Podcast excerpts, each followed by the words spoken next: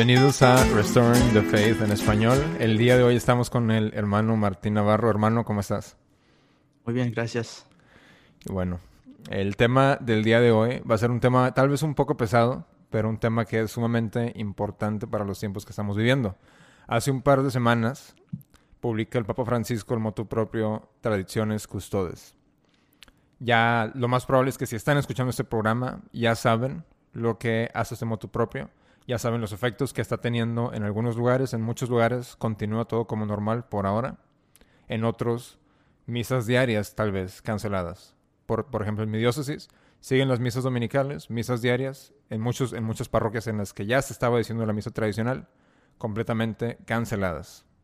Pero bueno, ya al saber lo que dice este motu propio, al ver un poco los efectos inmediatos de este motu propio, el día de hoy vamos a discutir un poco más nuestras reflexiones sobre el motu propio, sobre lo que es la obediencia real contra la obediencia en términos quizá modernistas. Pero primero vamos a hablar un poco de la solución a este problema que estamos teniendo el día de hoy.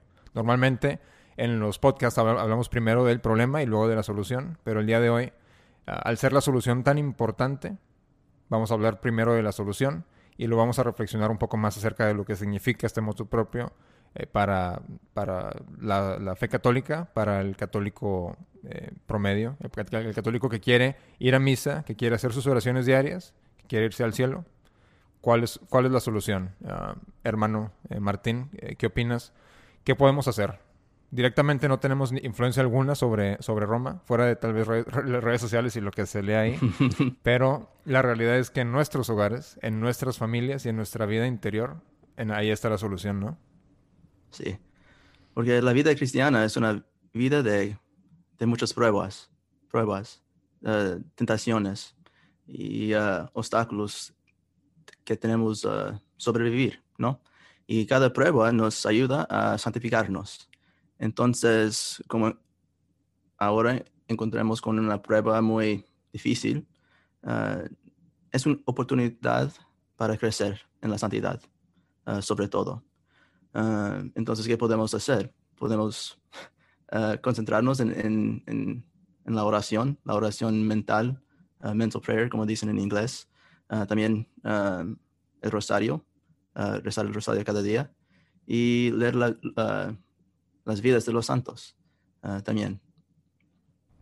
Pero a ver, yo, yo crecí en una, en una parroquia, en diferentes parroquias, Nuevo Sordo, tú también. Nunca había escuchado de lo que es la oración mental hasta que hace unos cuantos años estaba leyendo, no recuerdo qué santo estaba leyendo, y dice, si no practicas la oración mental, prácticamente ya estás condenado al, infierno. Si no, si no es algo que sea parte de, tu rutina, estás ya condenado. Y me, me saqué de onda porque dije, esto es algo que nunca había escuchado, no sé qué es la oración mental, pero bueno, si es lo que, si es lo que enseñan los santos, tengo que, tengo que aprender. Entonces, ¿qué, le dirías a alguien que, dijera, a ver, no, no, sé lo que es la oración mental, pero bueno, al, ver que los santos y los doctores de la iglesia es lo que, lo que ellos predican, ¿qué es lo que puedo, qué es lo que puedo hacer? Santa Teresa de, de Ávila dijo eso. Uh, pero también uh, dijo que necesitamos rezar 30 uh, minutos cada día, oración mental. no es algo muy fácil para hacer, especialmente en, en nuestros nuestras vidas, ¿no? Uh, dan uh, empeñadas con, con, trabajo y familia y todo eso, pero uh, la oración mental es, es, algo, en práctica es algo fácil. tenemos la Biblia y leemos un, un, pasaje en la Biblia, puede ser también del, del misa romano, la, la, lectura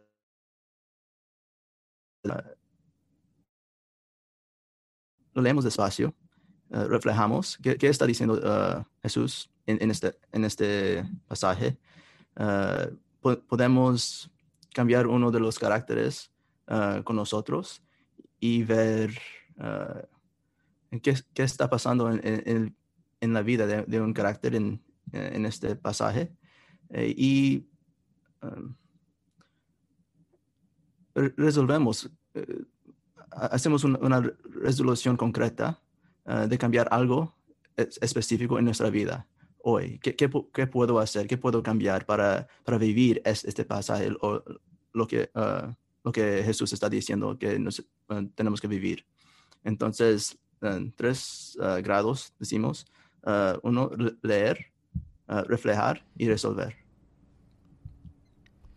Muy bien, y, normalmente esto, claro, se, se, lleva muchas veces tradicionalmente de la mano con un director espiritual, pero el problema que tenemos hoy en día es que la crisis en, el clero, ¿no? Vemos, estábamos viendo el día de ayer un sacerdote poniendo, eh, ya soy cansado de este tema, pónganse la inyección y ya cállense, pónganse la, inyección. Eh, pero este mismo tipo de sacerdotes nunca los vemos hablando de la importancia de los sacramentos, de la importancia de la vida espiritual, pero, ah, que nos haga una inyección experimental, inmediatamente empiezan a hablar de ese tema. Entonces, es una, es una dificultad definitivamente que tenemos el día de hoy, que normalmente los sacerdotes buenos están sumamente ocupados porque tienen muchos penitentes, tienen mucho, tienen, tal vez ofrecen misa aquí y al rato se tienen que ir a una ciudad dos o tres horas eh, de distancia para ofrecer misa, para escuchar confesiones, porque prácticamente los sacerdotes buenos hoy en día están en un estado de, misión en todos lados. Entonces, eh, yo diría, no hermano, que para tratar de facilitar un poco el proceso es también importante, como mencionas, leer la vida de los santos leer la espiritualidad de los santos y con cuál más o menos nos identificamos, porque hay muchos, hay definitivamente muchos, con, con, con el que nos, nos, pudiéramos identificar. Eh, pero, y claro, también, como mencionas, hay un balance, tiene que haber un balance con la vida eh, diaria, la vida de la familia. Uno no puede ignorar a la familia por decir, voy a ignorar a, mis hijos para estar en oración, ¿no? Entonces, definitivamente yo diría, como en mi propia experiencia corta, pero en mi, en mi familia joven, eh, esposos, despiértense antes de que se despierten sus esposas y sus hijos. Este es un tiempo que tienen para oración muy práctico, muy fácil y están dormidos. No se está desperdiciando tiempo familiar de ninguna manera, pero están teniendo ustedes su, oración con, el Señor, que es sumamente importante. Eh, hermano, que nos pudieras, nos pudieras hablar un poco de la relación de Nuestra Señora, la Santísima Virgen, en la vida espiritual, en la vida interior hay mucho que decir, ¿no? Ah, pero la Virgen especialmente ah, nos enseña cómo vivir la, vida de, la familia, ¿no? Porque fue la, reina del, del caso de Nazaret y especialmente su, su santidad ah, se expresó a través de, las cosas cotidianas. las cosas muy prácticas, a, servir a su hijo y a su esposo, a su esposo y ayudarles a hacer las cosas del, vida, diario. Entonces, la santidad, especialmente hoy en día, creemos que es algo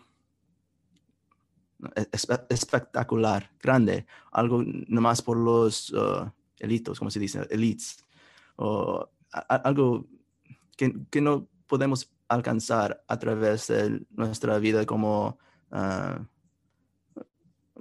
como profesora en una escuela o ah, trabajando en, en, cosas muy temporales, mundanas, no, no sé, uh, ayudando en una estación, gas station o algo así. O, o, inclusive, o, inclusive si hoy en día con, e, con eso de tantos eventos en muchas parroquias que son prácticamente solamente son distracciones prácticamente y la gente muchas veces piensa ah la persona que está de líder en los retiros la persona que está que se ve mucho eh, tal vez en, en, iglesias no solo la, persona que más da las lecturas.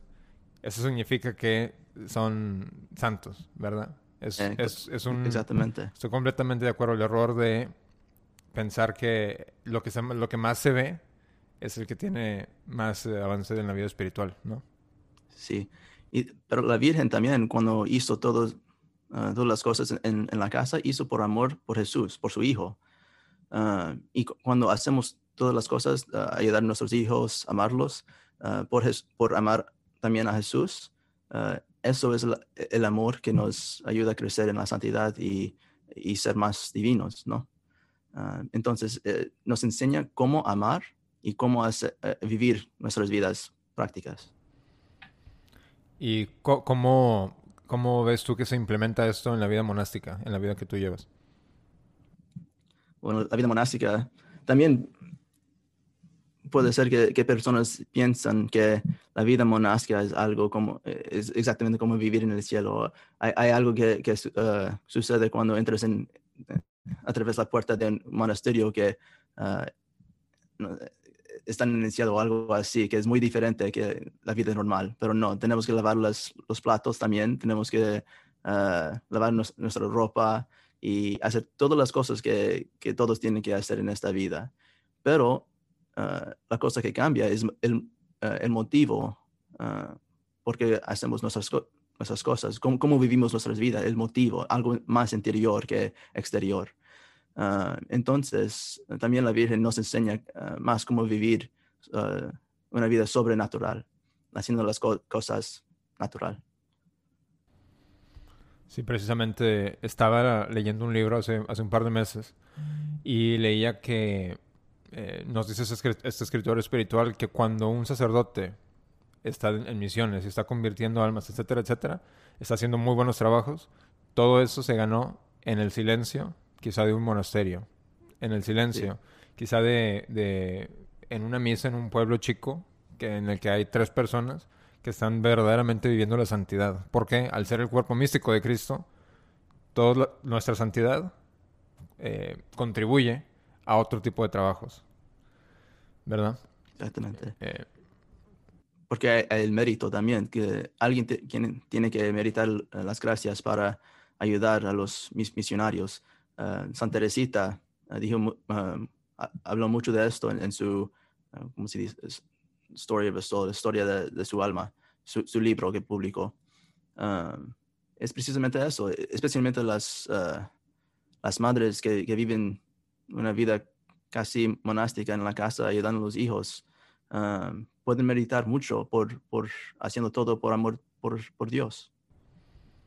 Exacto, y hay que también eh, evitar caer en, ese error que es muy moderno, ¿no? En el, decir, no, tengo que estar haciendo cosas fuera de la casa, pero mientras dejan a, su casa, por decir, no, no recuerdo qué, qué homilía estaba escuchando, dice el sacerdote. Hay mujeres que están en la capilla de oración todos los días, pero sus casas bien sucias. Sí. Entonces, como mencionas, la, la idea de que no, solo, no, no porque no estemos en un monasterio, no hay que llevar un cierto tipo de ritmo de vida en, los mismos hogares, que pueden ser hasta cierto punto mini monasterios. Porque, sí. Eh, como tú lo mencionas muy seguido, los que el, todo el trabajo para construir la civilización, todo lo bueno, que ya queda muy poco bueno, pero todo lo bueno que tenemos en nuestra civilización es gracias a los monasterios. ¿Nos puedes hablar un poco de eso? bueno, de la, de la vida consagrada. Uh, ¿por, qué tenemos, ¿Por qué necesitamos personas que, que consagran sus vidas completamente, uh, que entregan sus vidas por, por completo a Dios? ¿Por qué no, uh, en lugar de eso, los mandamos al, África o a las misiones para hacer cosas? ¿Por qué necesitamos personas que se consagran? Bueno, precisamente lo que dijo un, poquito antes, el mérito. Eh, la consagración eh, de una vida merita más gracias eh, de Dios para, para darlos, distribuirlos a los demás, a, las personas que trabajan en, el mundo. Entonces, como consagramos una hostia en, la misa, una hostia es, nomás pan antes de la consagración, pero el sacerdote en, nuestro lugar lo ofrece a Dios y luego se lo convierte a Jesús mismo. Entonces, algo que, fue eh, natural, un, un, objeto normal, uh, se divienta el, Hijo de Dios. Y también nosotros, uh, antes del bautismo, nuestro bautismo no somos nada, pero después del bautismo nos hacemos un Hijo de Dios. En, es algo milagroso, es algo que no, no, no podemos comprender completamente aquí en esta vida, que ahora mismo somos hijos de Dios. pero eso vale algo. Eh, y uh, una persona que se consagra lo, lleva esa vida a un nivel un poquito más alto uh, para meditar más gracias a, para, para los, las familias en el mundo. Muy bien. Y como lo mencionamos al principio, esta es la solución al problema que estamos viviendo hoy en día, la santidad. ¿verdad? Sí. Y bueno, pasando un poco más al, al tema. eh, ¿Qué reflexiones nos puedes ofrecer cortas, verdad? Acerca de ya dos semanas después del motu propio Tradiciones Custodes. ¿Cómo ves el, el- la situación? Como dijo al, al principio, ah, es una prueba, pero la vida de cristiana es llena de prueba- pruebas. Entonces veo este momento ah, como una oportunidad a acercarme más a Jesucristo, a orar más eh, y pedirle, ¿qué, qué, qué quieres de mí, Jesús? ¿Qué quieres de mí en este momento? Porque la tradición, la misa tradicional en latín, eh, fue la manera en, que eh, Jesús me, me llevó más cerca a Él. Y por eso es muy importante a mí. No es algo como un, entretenimiento o algo así. O, no, no es que eh, me gusta nomás por los ascéticos, por los cantos así, pero las oraciones, la forma propia eh, de la misa tradicional en latín, me hizo entender más eh, mi, mi papel en esta vi- vida como, ah, primero como lai- laico, pero también como, como ah, monje. Y no, no puedo simplemente dejar, dejar esto, porque e- es algo muy especial que, que Jesucristo me dio, ah, porque, bueno, obviamente Él es algo muy especial a mí, ah, es alguien muy especial a mí, y, y como cada noviazgo algo, un, un don que un, un, ah, novio da a una no- novia, por esa novia, eh, el don es algo especial, aunque el, el donador, el, el giver, es lo más importante, no es que el don no vale nada, ah, pero eh, la, forma extraordinaria del rito, del rito romano ah, para mí es, es lo que me ayudó ah, a entender, a des- descubrir mi vocación y también mi vocación es, es un don. Y por eso no, no- puedo dejarlo. Entonces, en este momento, qui- quiero mantenerlo, quiero simplemente ir a, a misa cuando lo encuentro y nuestra comunidad tenemos un sacerdote que lo, ofrece exclusivamente y también eso es un don eh, que tenemos la, esa opor- oportunidad. Pero eh, no, no tenemos que enojarnos eh, y perder nuestra mente o, o esta oportunidad no es una oportunidad para hacernos más pecadores, pero hacernos más, más, santo.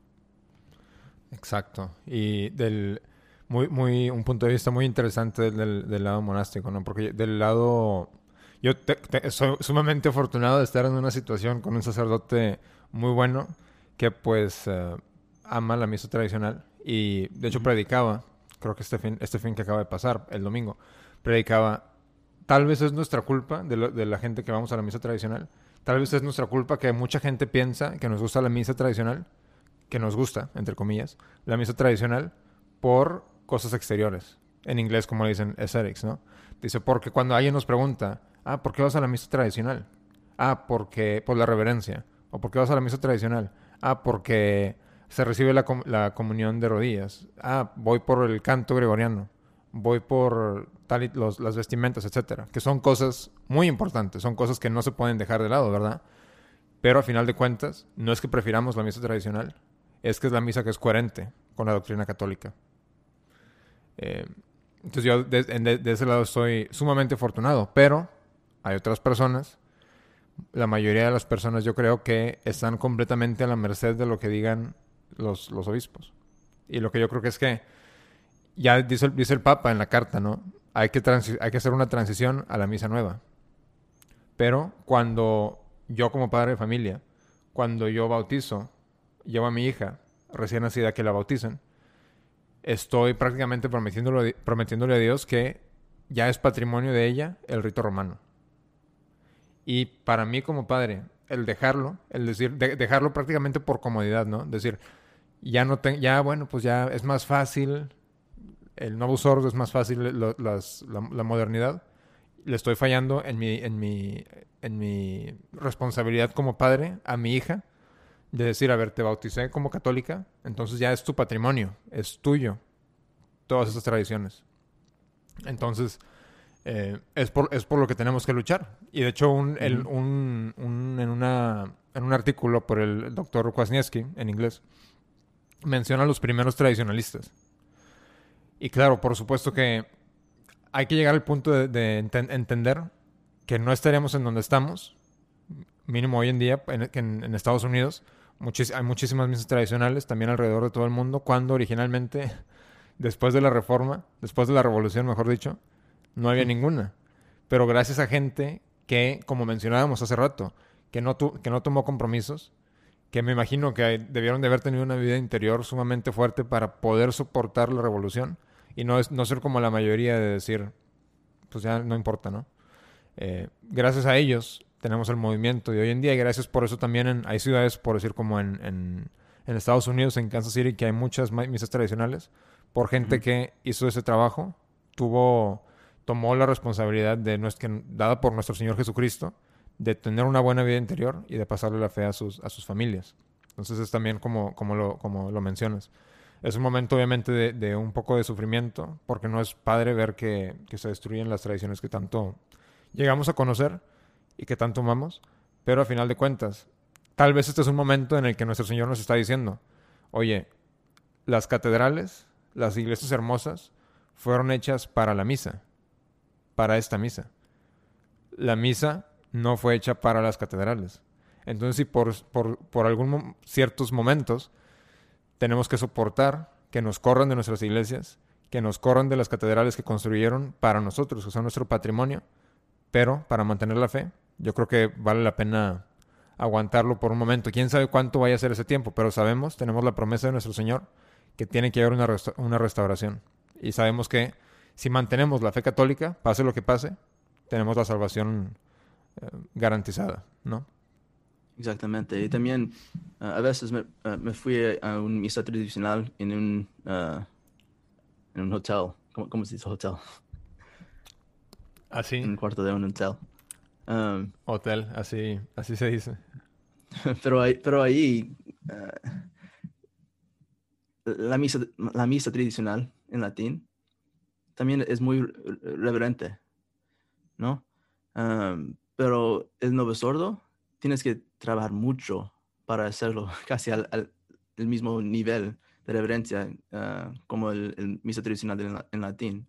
Entonces, eso, eso dice algo muy importante de la forma propia, de, la forma de las oraciones y, todo eso, uh, la vida litúrgica también. Pero también uh, has, has, dicho algo muy importante, porque los, los, las personas que no comprometieron en esa época a veces parecen desobedientes, porque el Papa dijo que no podemos tener esta misa.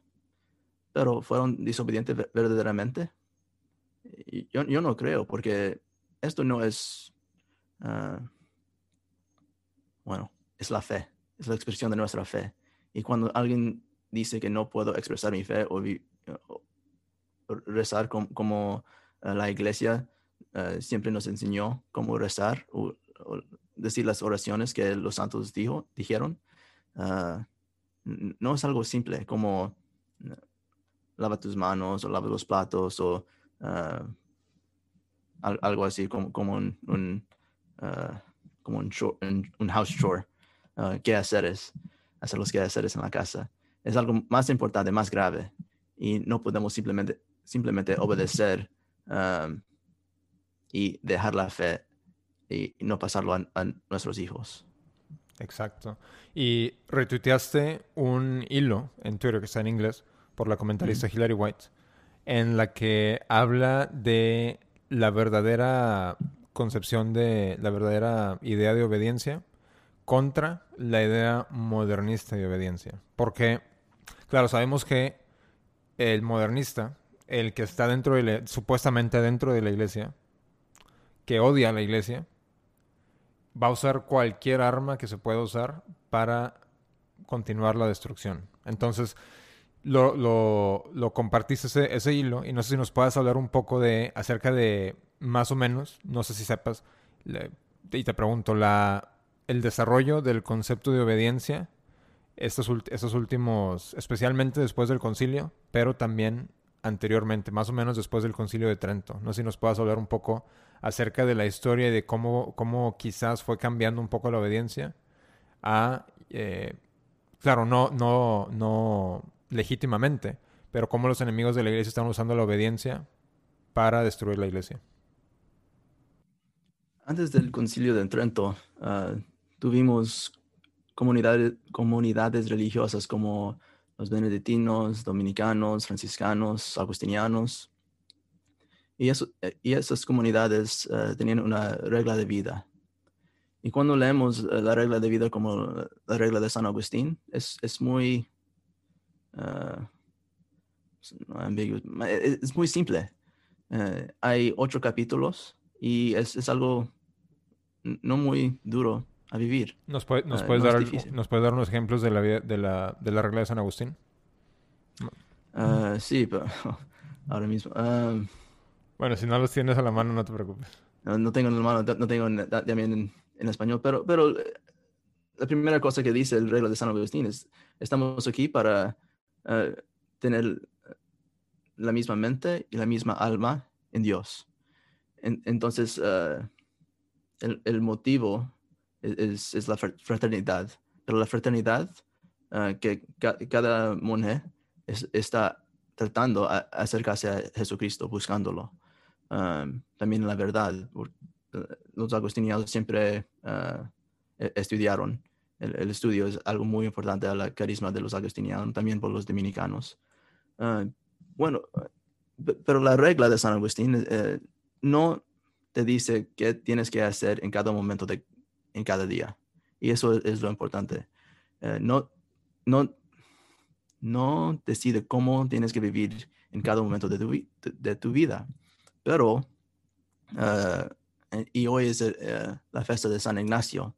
San Ignacio, el fundador de, los jesuitas, la Sociedad de Jesús, fue un soldado antes de que hacerse sacerdote y fundador de los jesuitas. Y llevó su concepto militar de obediencia a la vida religiosa. Entonces, los, jesuitas no tienen una, regla de vida, tienen una constitución. Eh, entonces, ahí eh, se ve algo muy diferente entre los, entre los jesuitas y las comunidades que, que fue antes eh, de los jesuitas. Pero su concepto de, obediencia fue algo militar. Cuando estás en el militar, cuando estás en guerra, obedeces a tu superior porque ah, puede costar vidas, ¿no? Puede gastar vidas que antes no, no, fue necesario, pero es un concepto muy, muy diferente de, la obediencia. antes, en nuestra comunidad también, la obediencia en, la vida monástica, es una conversación, es, es, es un diálogo entre nosotros y nuestros superiores. tenemos también el derecho de, la conciencia. Si algo es contra mi conciencia, puedo, puedo explicarlo a, mi superior y decir, no, puedo hacer esto en, en conciencia. Y podemos ah, tener una conversación para yo podría e, explicarme. pero en, en, la concepción de obediencia de los jesuitas, si el superior eh, te, eh, diga algo, tienes que obedecer, tienes que hacerlo, aunque eh, sea un, pecado, casi. Ah, y eso exactamente, exactamente es la diferencia y la heresía que estamos experimentando, experimentando, experiencing hoy en día. porque si el Papa dice algo en un periódico, ya todos tienen que obedecer exactamente esto. Pero e, eso no es el, espíritu de, obediencia. El espíritu de obediencia, sobre todo como cristianos, la obediencia es al Padre por amor. Es algo que es la obediencia que un hijo da a su padre y lo da precisamente porque sabe que su padre lo ama. Y por eso eh, la obediencia es un don que nosotros como hijos damos a nuestros padres. Pero en el concepto, concepto militar de obediencia no es por amor. No es por amor, es, como un, esclavo, más o menos. Ah, y, hemos perdido ese amor de obediencia. y ahora mismo eh, todos nosotros casi somos esclavos, esclavos a la hierarquía, esclavos al Papa y, todo eso. Porque es la verdad increíble, ¿no? Cómo puedes ser, ser una persona sencilla que tal, vez no siga las noticias, ¿verdad? Simplemente, sencillamente se va, va a misa como muchas eh, señoras o gente mayor que van a misa diaria. Quizá no, no, necesariamente sigan las noticias, pero tienen una fe sencilla, una fe muy, muy santa. Y van a misa el jueves. El viernes, les, en teoría pudiera suceder que les digan, publicó el Papa un decreto, ya no hay misa. Es increíble. Sí. es, casi rápido también. Sí, exacto, exacto, inmediatamente, porque fue el, motu propio fue efectivo, efectivo inmediatamente. Y por eso muchos obispos dicen, pues primero vamos a ver cómo se, cómo se tiene que implementar. Pero como, como, lo, como lo dices, dentro de las órdenes religiosas, si eso es a lo que tú te estás metiendo, bueno, pues tú sabes. ¿Verdad? Es, es dentro de las, de, las, de las instituciones, dentro de la misma iglesia. Bueno, pues por eso hay diferentes órdenes. Tienes los franciscanos, los dominicanos, los agustinos y muchas otras jesuitas. Pero cuando se empiezan a aplicar esos, ese, tipo de, entre comillas, obediencia a la iglesia en general, es, una es prácticamente una tiranía. Sí. Y así, Exactamente. Y, así, y así pasó. Conozco de, una parroquia en donde el, párroco de ahí empezaba ya a ofrecer la misa tradicional. La empezaba a ofrecer, no sé, tres o cuatro veces por semana, mínimo. Y la semana después de que, se promulgó el moto propio, se promulgó el viernes, anunciaron esa semana, el jueves es la última misa. Increíble.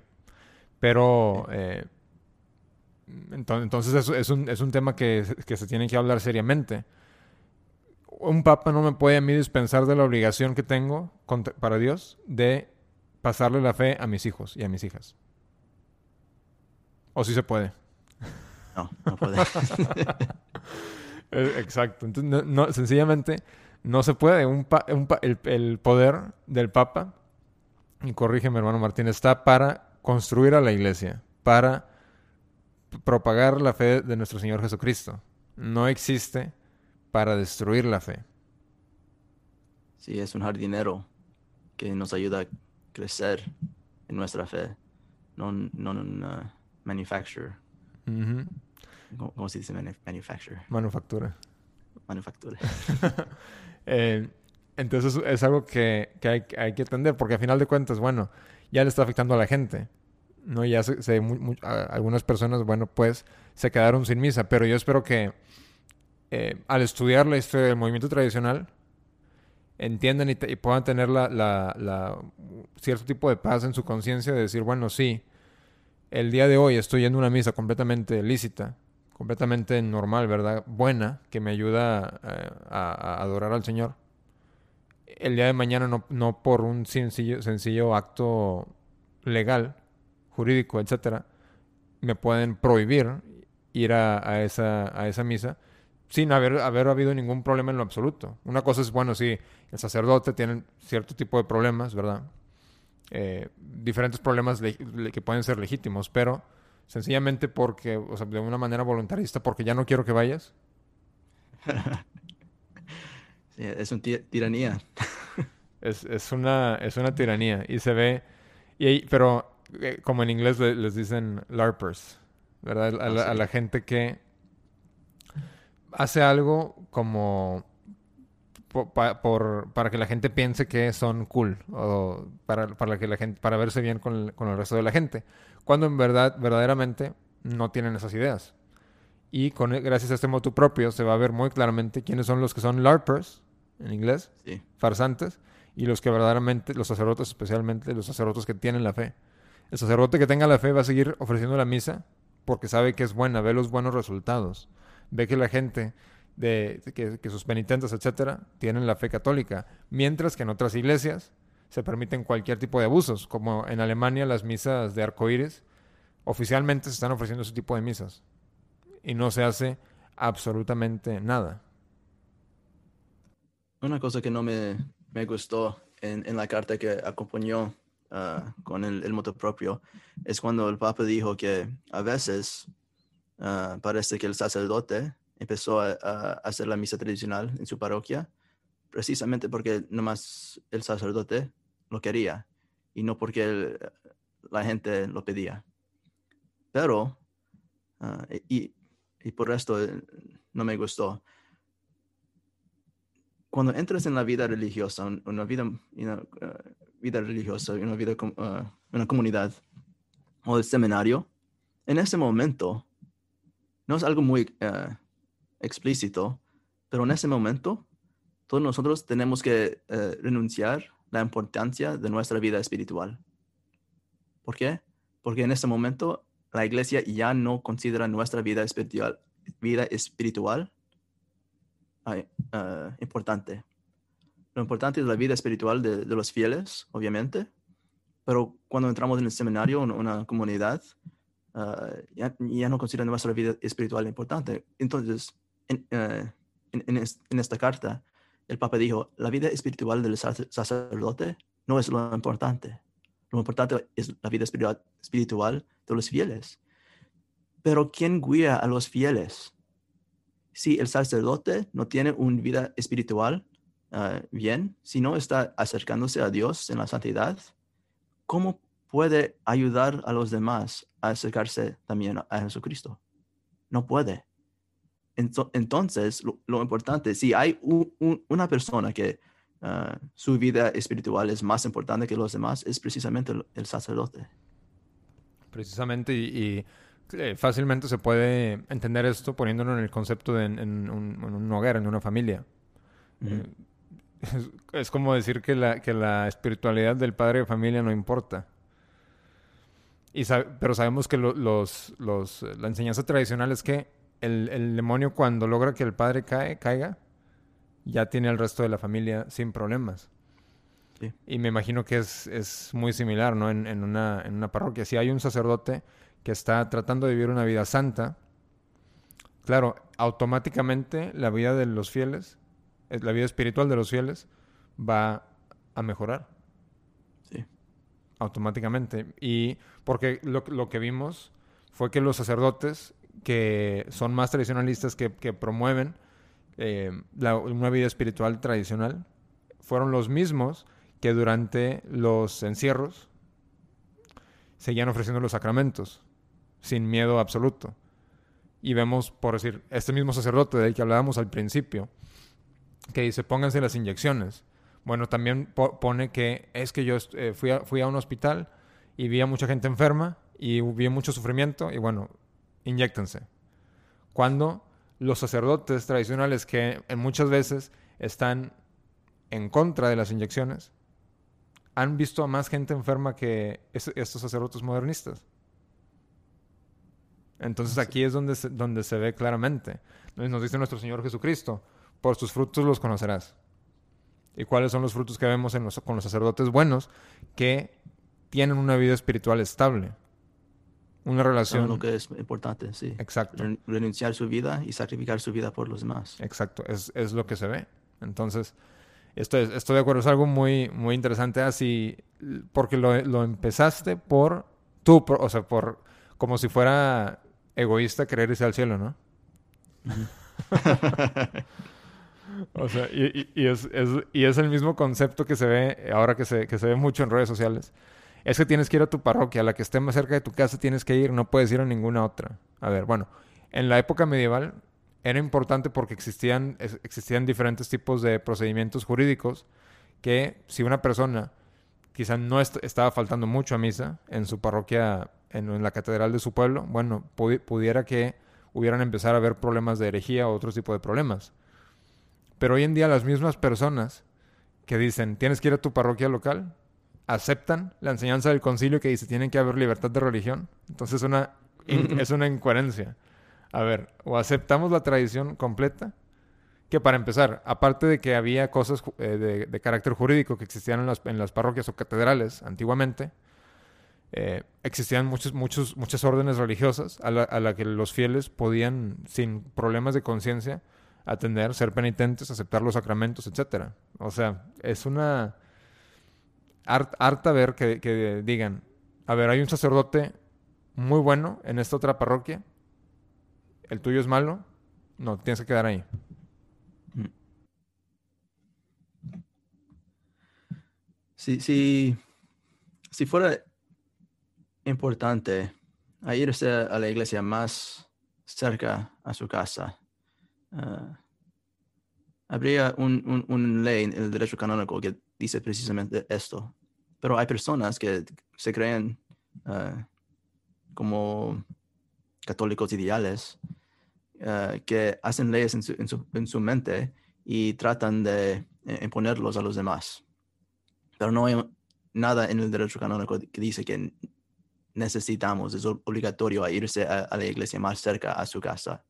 Eh, precisamente esto hay como con la fraternidad de San, eh, San Pedro. Hay, parroquias eh, personales. También en los Estados Unidos, antes del Concilio Vaticano II, habían parroquias nacionales.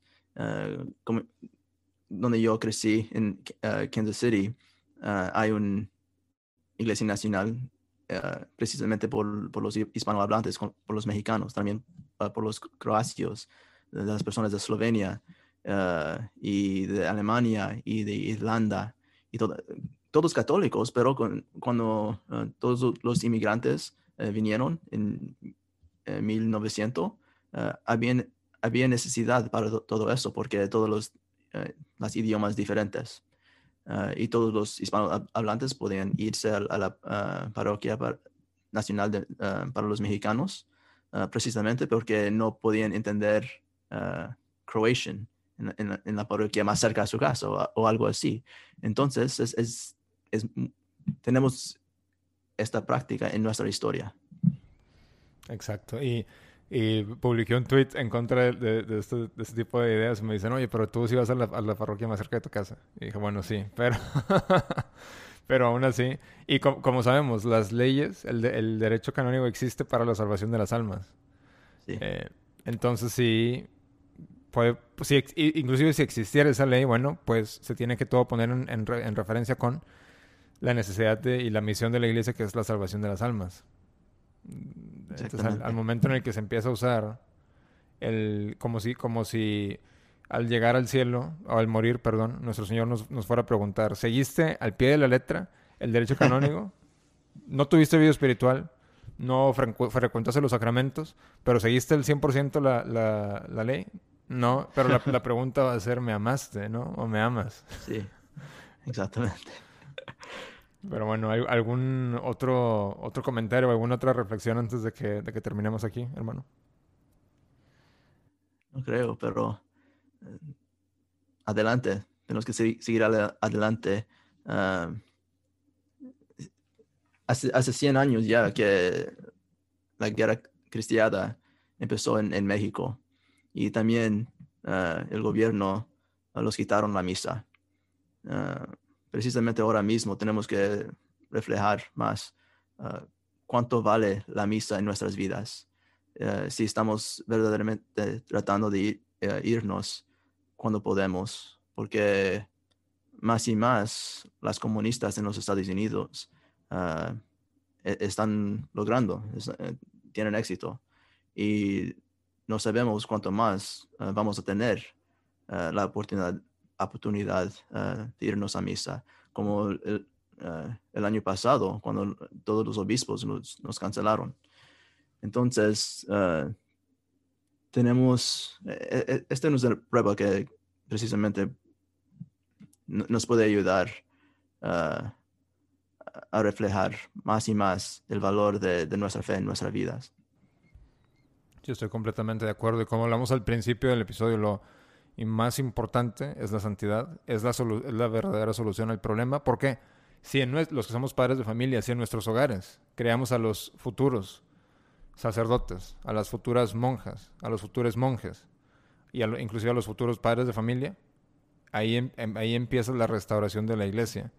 Si en, los, si en los monasterios, las oraciones de los monjes, ahí está la, la renovación en la iglesia si nuestros, si nuestros hogares son unos pequeños monasterios. Y así para que nuestros hijos o hijas estén atraídos a ese tipo de vida, Así es como trabajamos para la renovación de la iglesia. Pero así como a los malos les tomó más de 100 años la destrucción, puede que a nosotros no nos toque ver los frutos. Y tenemos que estar en completamente paz con eso y saber que nuestra meta no es en este mundo, nuestra meta es la siguiente vida. Bueno, muchas gracias hermano. Eh, gracias a todos los que nos escucharon. Suscríbanse, pónganle like, compartan el programa. Nos vemos